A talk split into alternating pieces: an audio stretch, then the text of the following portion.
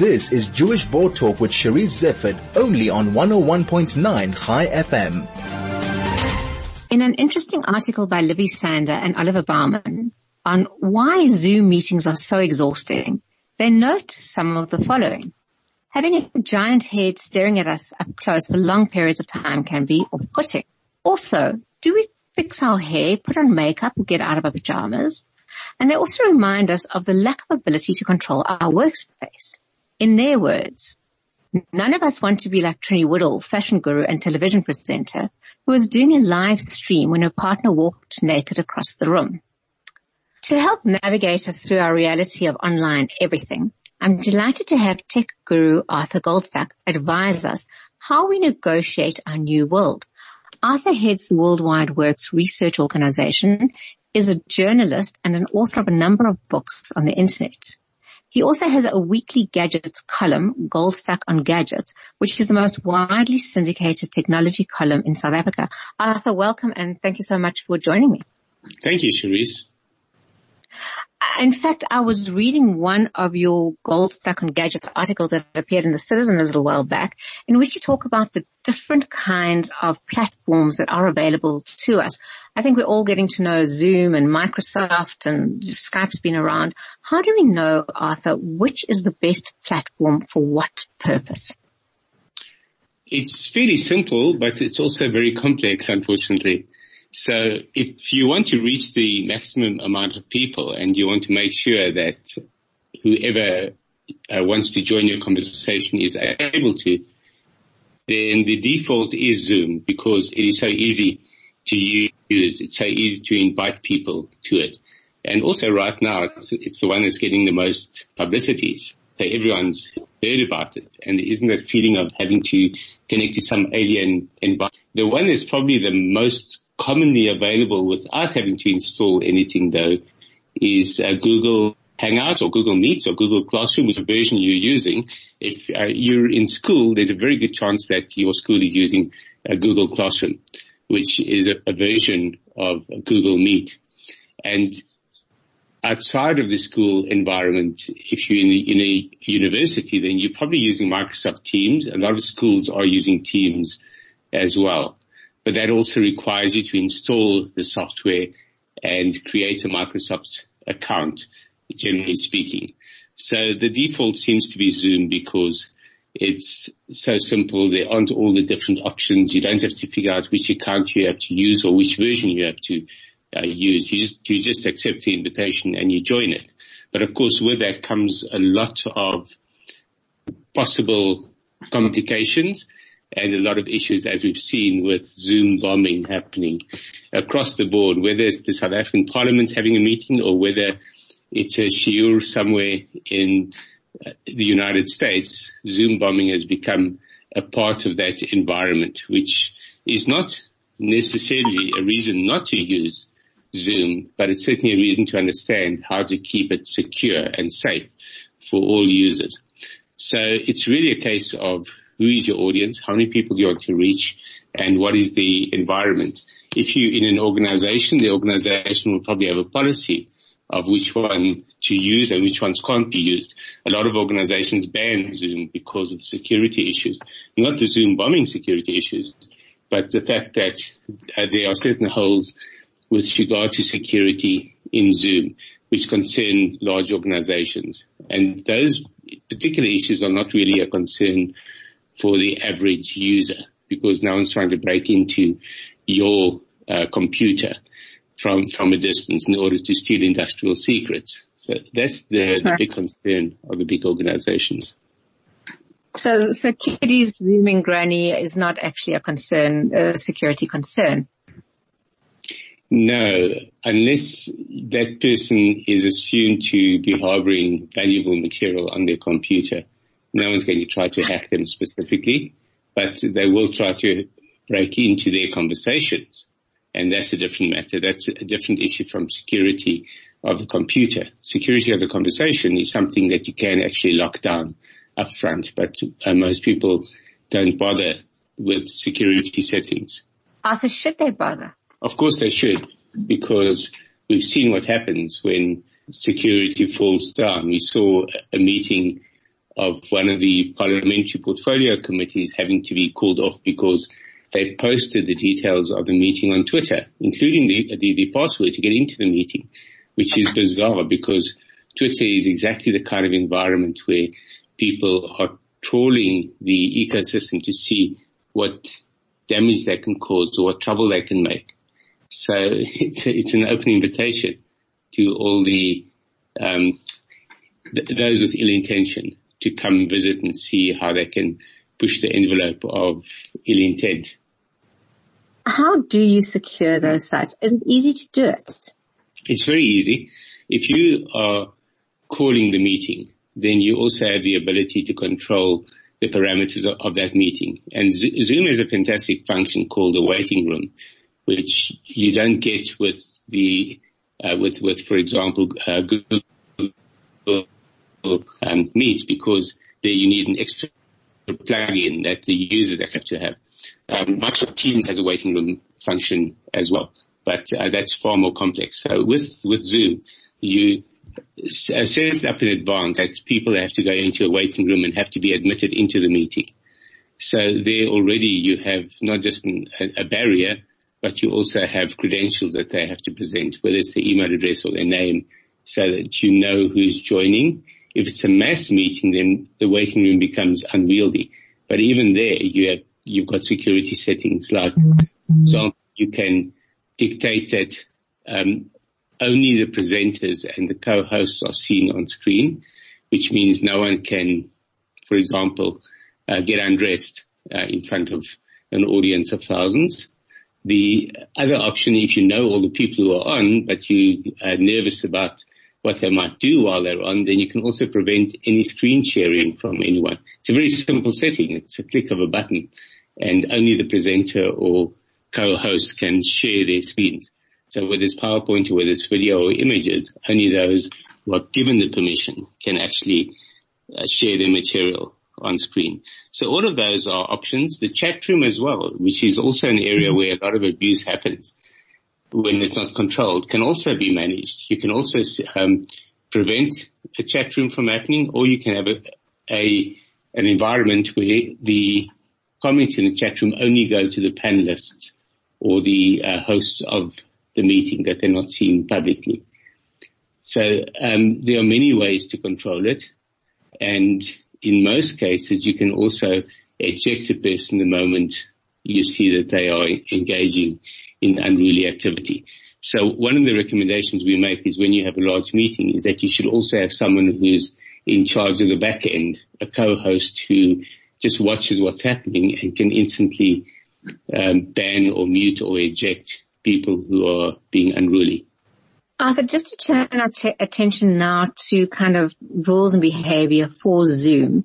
Uh, one of the things I read in that article that, uh, in the Citizen that you wrote was, for example, on Zoom, you tend to look at the people you're talking to, but actually you should be looking at your camera, which sounds like such an obvious thing, but I'm sure I hadn't thought of, and I know for a fact that I hadn't thought of that before because you, are so used to engaging with the real person.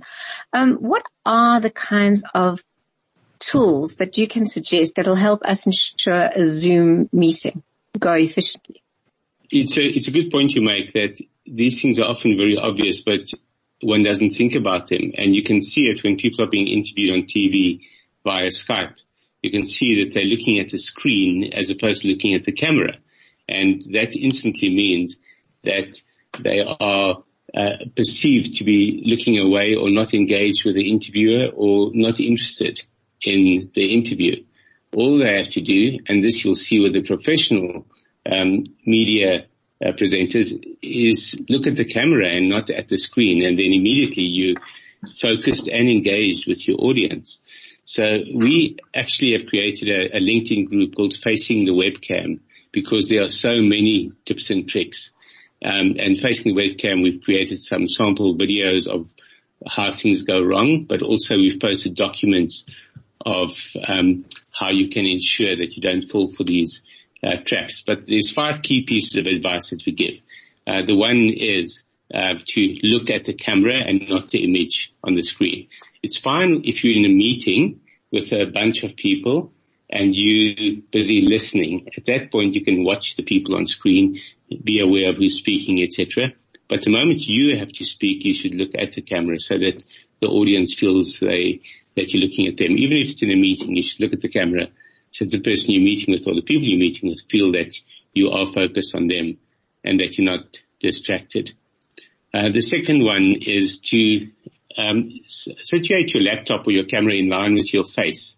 And this is something also that you see in these Skype interviews, people looking down at the camera. Even professional media people who are used to being in a studio with a big camera pointed at them, the moment they're in front of a computer, they seem to forget how that works.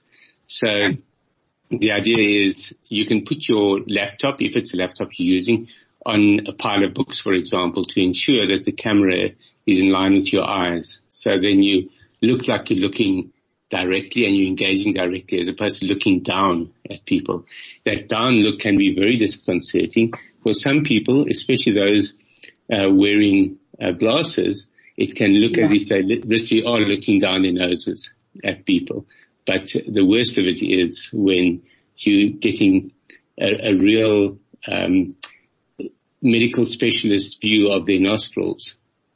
So it feels like you're having a nostril examination that you really got to avoid. And then the other one is uh, lighting. Uh, when it comes to lighting, you see so many people with a window behind them, which means they've got bright light coming in behind their heads and their faces are therefore in shadow. They become almost a silhouette. And I was actually watching uh, one of my daughter's classes yesterday where the teacher was um, speaking to them on a particular subject. I won't um, name names or subjects, but she was sitting in front of a window and her face was in shadow, although her environment was bright.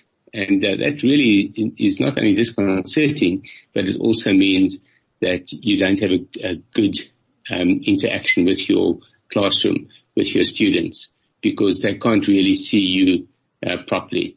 And it's very easy to, to sort that out. Just set up your speaking environment where the light is pointed at, uh, towards you rather than from behind you.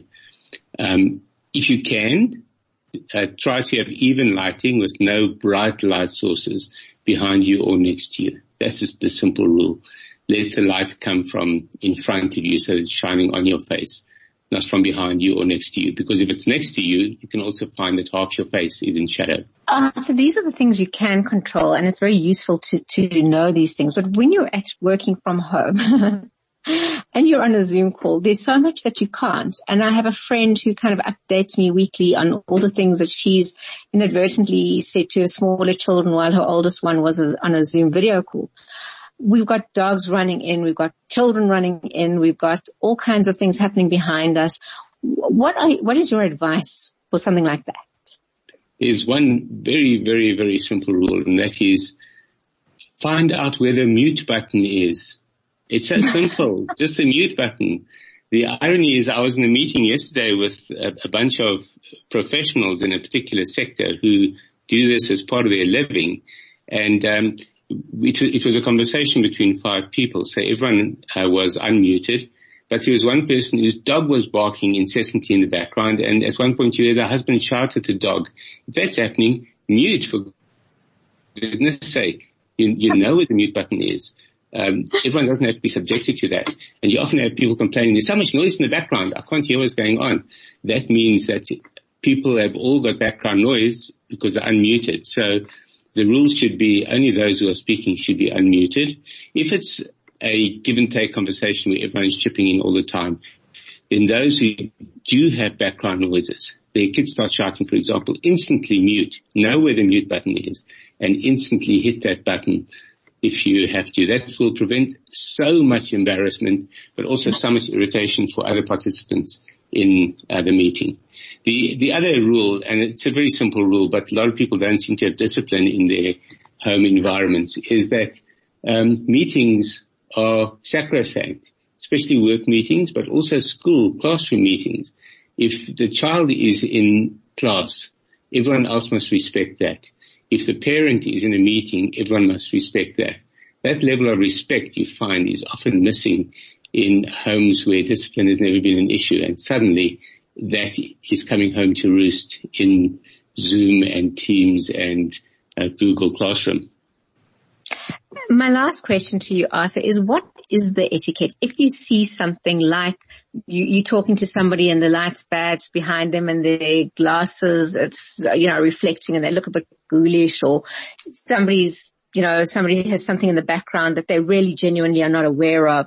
Is it polite just to avert your eyes or do you actually say politely, uh, so and so, maybe that light isn't good? I mean, it's quite awkward actually. You only do that if you're facilitating them presenting to others, then you assist them in how they set up their environment. But otherwise, it's incredibly rude to comment on other people's uh, setup uh, because you yourself probably don't have a perfect setup. I don't have a perfect setup. So if it's a general conversation, I'm the last thing I'm going to do is tell the person, listen, rather have your light coming from the other side because they're going to say, hey, but why don't you have a green screen behind you? I do, or whatever. Uh, or why don't you use virtual background? Because I, I, don't like seeing your certificates on the wall behind you. Or I don't like seeing your bookcase. So that becomes often um, an area where you've just got to grin and bear it. If there is something inappropriate happening in the background, you should mention it to them. You can just say, uh, I think there's something in the background you should uh, be aware of. You can do that but uh, you can't comment on people's uh, messy rooms. Again, unless it's a professional environment where they are going to present to others, then you should advise them. Incidentally, that's another issue people should be aware of is what is in their background. The ideal is to have as plain as possible a background. If you don't have a choice, if you do have a room in the background behind you, make sure it's tidy. Don't have an unmade bed behind you. I saw that in a meeting uh, a week or two ago. And that's not just a bad look. It creates a very unprofessional image of the person. But if you're meeting with someone in that uh, situation, you might make a joke about it, but uh, it's not really your place to tell people how to set themselves up. What I do recommend, though, and this is obviously a little self-serving, is after the meeting, uh, send them a link to the Facing the Webcam group. Say, I came across this fascinating resource that you might find useful without casting shade on them in any way whatsoever. You're just being helpful, sending them a link to a resource. Arthur, I think we're going to have to get that link uh, distributed far and wide. And if you are ever considering writing a book about awkward moments on Zoom, I would be happy to contribute. I have a, a whole host of them that I, I, myself have, you know, witnessed and both embarrassed myself with. So I'll be, as I said, very happy to contribute stories. But I think keeping a sense of humor. Arthur, anybody would like to get hold of you? They can visit me on my speaker site, which is arthurgoldstuck.com or my online magazine Gadget, gadget.co.za or join me on LinkedIn.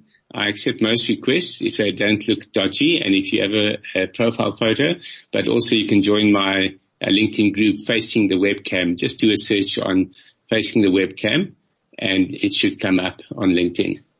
Thank you very much. That was Arthur Goldstuck sharing some best practices for our new online live. Um, I'd like to thank you all for joining me. If there's anything you'd like to comment on, you're welcome to drop me an email at Cherise at sajbd.org. And as always, a really big thanks to Vusi Masingo who produces the show and helps sort out all the technical difficulties that might arise. If, um, yeah, just until next week, I wish you all Shabbat Shalom.